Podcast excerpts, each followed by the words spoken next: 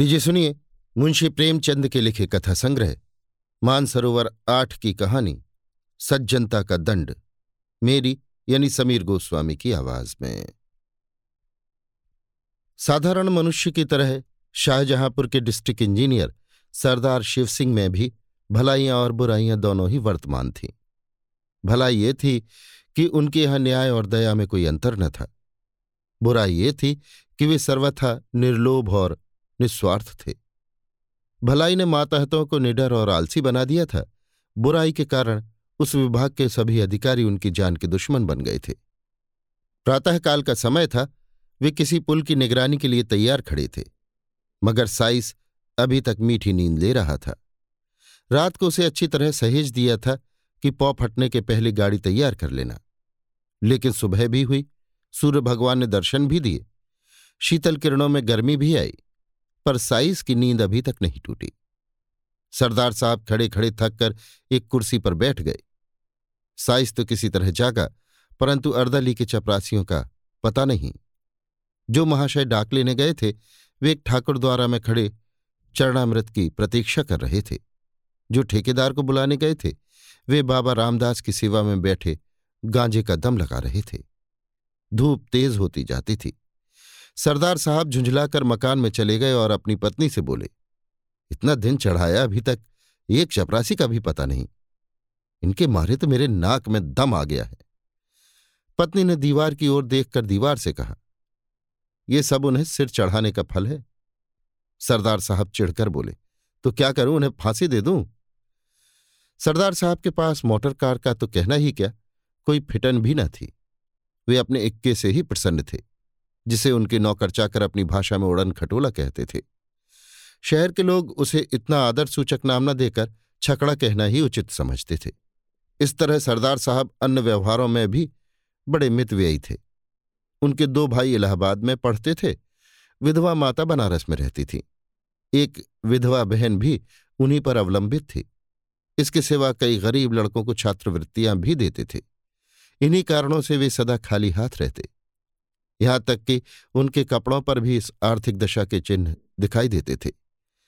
लेकिन ये सब कष्ट सहकर भी वे लोभ को अपने पास फटकने न देते थे। जिन लोगों पर उनका स्नेह था, वे उनकी सज्जनता को सराहते थे और उन्हें देवता समझते थे। उनकी सज्जनता से उन्हें कोई हानि न होती थी, लेकिन जिन लोगों से उनके व्यावसायिक संबंध थे, वे उनके सद्भावों के ग्राहक न थे, क्योंकि उन्हें हानि होती थी। यहाँ तक कि उन्हें अपनी सहधर्मणी से भी कभी कभी अप्रिय बातें सुननी पड़ती थीं।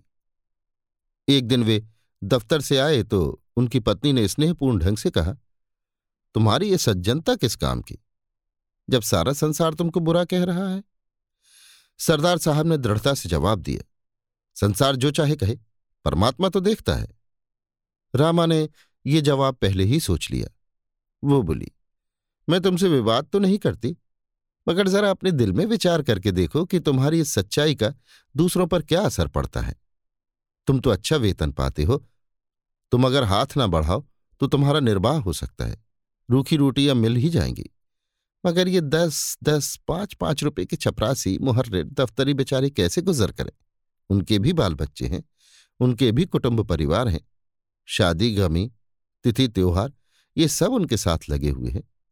भलमनसी का भेष बनाए काम नहीं चलता। बताओ उनका गुजर कैसे हो? अभी रामदीन चपरासी की घरवाली आई थी। रोते रोते आंचल भीगता था। लड़की सयानी हो गई है, अब उसका ब्याह करना पड़ेगा। ब्राह्मण की जाति, हज़ारों का खर्च। बताओ उसके आँसू किसके सिर पड़ेंगे? ये सब बातें सच थीं। इनसे सरदार साहब को इनकार नहीं हो सकता था। उन्होंने स्वयं इस विषय में बहुत कुछ विचार किया था। यही कारण था कि वो अपने माताहतों के साथ बड़ी नरमी का व्यवहार करते थे।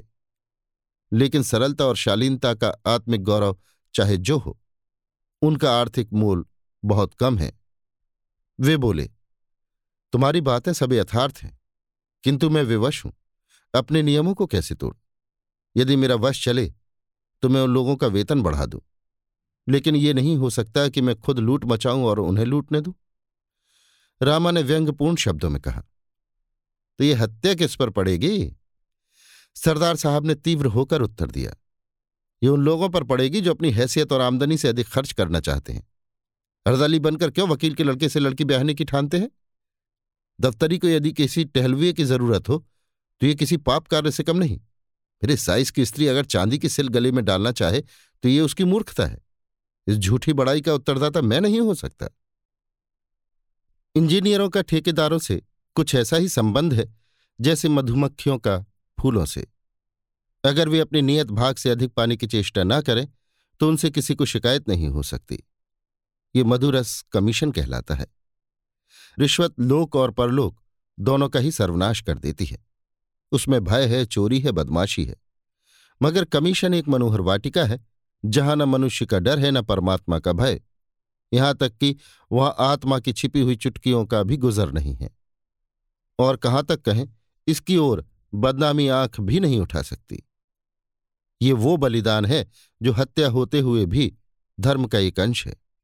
ऐसी अवस्था में यदि सरदार शिव सिंह अपने उज्ज्वल चरित्र को इस धब्बे से साफ़ रखते थे और उस पर अभिमान करते थे तो वे क्षमा के पात्र थे।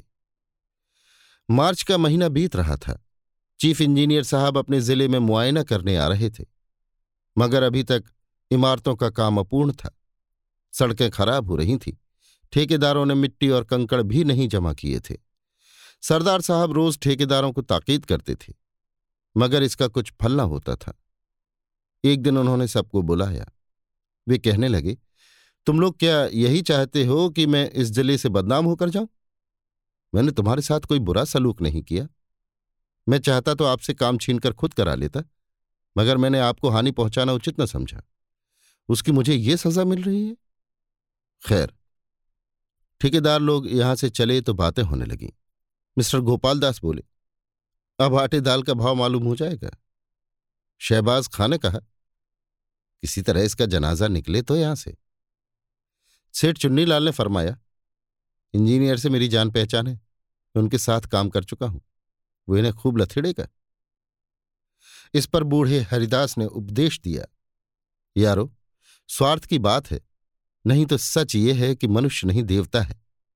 भला और नहीं तो साल भर में कमीशन के दस हज़ार तो होते होंगे।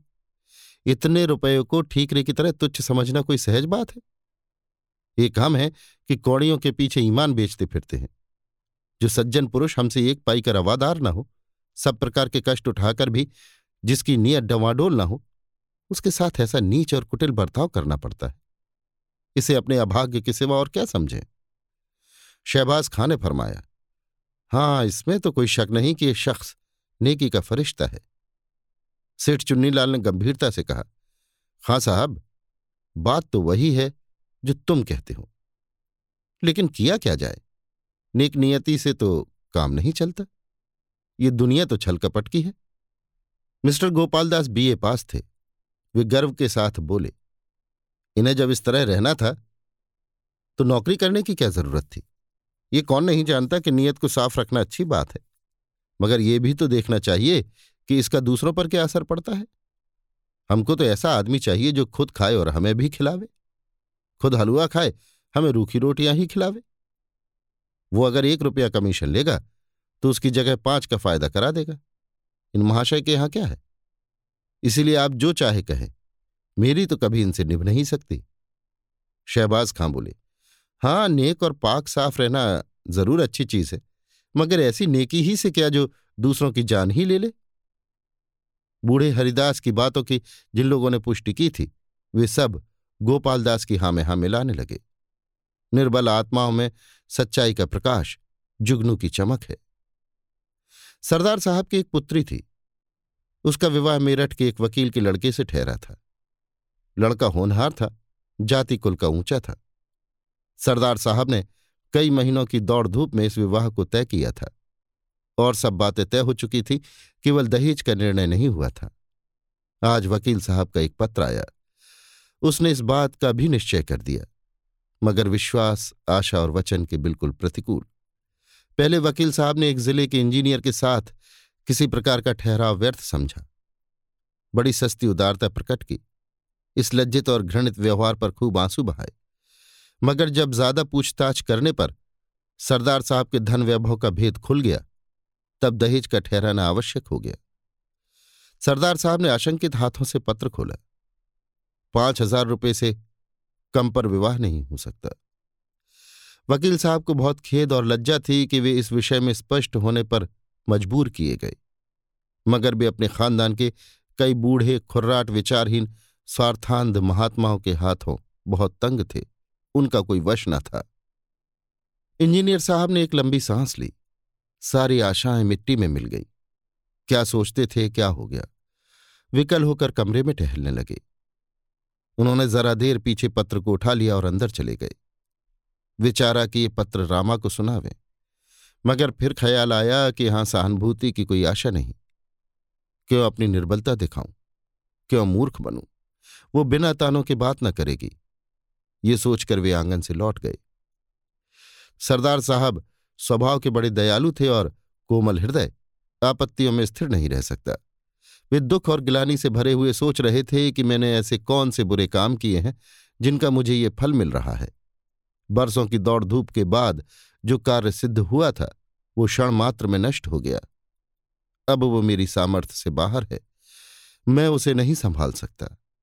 चारों ओर अंधकार है कहीं आशा का प्रकाश नहीं, कोई मेरा सहायक नहीं। उनके नेत्र सजल हो गए। सामने मेज पर ठेकेदारों के बिल रखे हुए थे। वे कई सप्ताहों से यों ही पड़े थे। सरदार ने उन्हें खोलकर भी न देखा था। आज इस आत्मिक ग्लानी और नैराश्य की अवस्था में उन्होंने इन बिलों को सतृष्ण आँखों से देखा।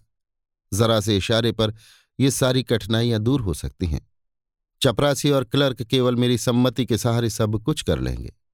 मुझे जबान हिलाने की भी ज़रूरत नहीं। ना मुझे लज्जित ही होना पड़ेगा। इन विचारों का इतना प्राबल्य हुआ कि वास्तव में बिलों को उठाकर और गौर से देखने और हिसाब लगाने लगे कि उनमें कितनी निकासी हो सकती है। मगर शीघ्र ही आत्मा ने उन्हें जगा दिया। आह, मैं किस भ्रम में पड़ा हुआ हूँ? क्या उस आत्मिक पवित्रता को, जो मेरे जन्म भर की कमाई है, केवल थोड़े से धन पर अर्पण कर दूँ? जो मैं अपने सहकारियों के सामने गर्व से सिर उठाए चलता था, जिससे मोटर कार वाले भ्रातृगण आँखें नहीं मिला सकते थे। वही मैं आज अपने उस सारे गौरव और मान को, अपनी संपूर्ण आत्मिक संपत्ति को दस पाँच हज़ार रुपयों पर त्याग दूँ, ऐसा कदापि नहीं हो सकता। अब उस कुविचार को परास्त करने के लिए, जिसने क्षण मात्र के लिए उन पर विजय पाली थी, वे उस सुनसान कमरे में ज़ोर से ठठाकर हंसे। चाहे ये हँसी उन बिलों ने और कमरे की दीवारों ने ना सुनी हो, मगर उनकी आत्मा ने अवश्य सुनी। उस आत्मा को एक कठिन परीक्षा से पार पाने पर परम आनंद हुआ। सरदार साहब ने उन बिलों को उठाकर मेज के नीचे डाल दिया, फिर उन्हें पैरों से कुचला। तब इस विषय पर मुस्कुराते हुए वे अंदर गए। बड़े इंजीनियर साहब नियत समय पर शाहजहांपुर आए। उनके साथ सरदार साहब का दुर्भाग्य भी आया। ज़िले के सारे काम अधूरे पड़े हुए थे। उनके खानसामा ने कहा, हुजूर, काम कैसे पूरा हो? सरदार साहब ठेकेदारों को बहुत तंग करते हैं। हेड क्लर्क ने दफ्तर के हिसाब को भ्रम और भूलों से भरा हुआ पाया। उन्हें सरदार साहब की तरफ़ से न कोई दावत दी गई, न कोई भेंट। तो क्या वे सरदार साहब के नातेदार थे, जो गलतियाँ न निकालते? ज़िले के ठेकेदारों ने एक बहुमूल्य डाली सजाई और उसे बड़े इंजीनियर साहब की सेवा में लेकर हाजिर हुए। वे बोले हुजूर चाहे गुलामों को गोली मार दें, मगर सरदार साहब का न्याय अब नहीं सहा जाता। कहने को तो कमीशन नहीं लेते, मगर सच पूछिए तो जान ले लेते हैं। चीफ इंजीनियर साहब ने मुआयने की किताब में लिखा, सरदार शिव सिंह बहुत ईमानदार आदमी है। उनका चरित्र उज्ज्वल है, मगर वे इतने बड़े ज़िले के कार्य का भार नहीं संभाल सकते। परिणाम यह हुआ कि वे एक छोटे से ज़िले में भेज दिए गए और उनका दर्जा भी घटा दिया गया। सरदार साहब के मित्रों और स्नेहियों ने बड़े समारोह से एक जलसा किया। उसमें उनकी धर्मनिष्ठा और स्वतंत्रता की प्रशंसा की। सभापति ने सजल नेत्र होकर कंपित स्वर में कहा, सरदार साहब के वियोग का दुख हमारे दिल में सदा खटकता रहेगा। ये घाव कभी ना भरेगा। मगर फेयरवेल डिनर में ये बात सिद्ध हो गई कि स्वादिष्ट पदार्थों के सामने वियोग का दुख दुस्सह नहीं। यात्रा के सामान तैयार थे। सरदार साहब जलसे से आए तो रामा ने उन्हें बहुत उदास और मलिन मुख देखा। उसने बार बार कहा कि बड़े इंजीनियर के खानसामा को इनाम दो, हेड क्लर्क को दावत करो, मगर सरदार साहब ने उसकी बात न मानी थी। इसलिए जब उसने सुना कि उनका दर्जा घटा और बदली भी हुई, तब उसने बड़ी निर्दयता से अपने व्यंग बाण चलाए। मगर इस वक्त उन्हें उदास देखकर उससे ना रहा गया। बोली क्यों इतने उदास हो? सरदार साहब ने उत्तर दिया, क्या करूँ? हंसूं? रामा ने गंभीर स्वर से कहा, हंसना ही चाहिए। रोए तो वो जिसने कौड़ियों पर अपनी आत्मा भ्रष्ट की हो, जिसने रुपयों पर अपना धर्म बेचा हो। ये बुराई का दंड नहीं है, ये भलाई और सज्जनता का दंड है। इसे सानंद झेलना चाहिए। ये कहकर उसने पति की ओर देखा तो नेत्रों में सच्चा अनुराग भरा हुआ दिखाई दिया। सरदार साहब ने भी उसकी ओर स्नेहपूर्ण दृष्टि से देखा। उनकी हृदयेश्वरी का मुखारविंद सच्चे आमोद से विकसित था। उसे गले लगाकर वे बोले, रामा, मुझे तुम्हारी ही सहानुभूति की ज़रूरत थी। अब मैं इस दंड को सहर्ष सहूँगा।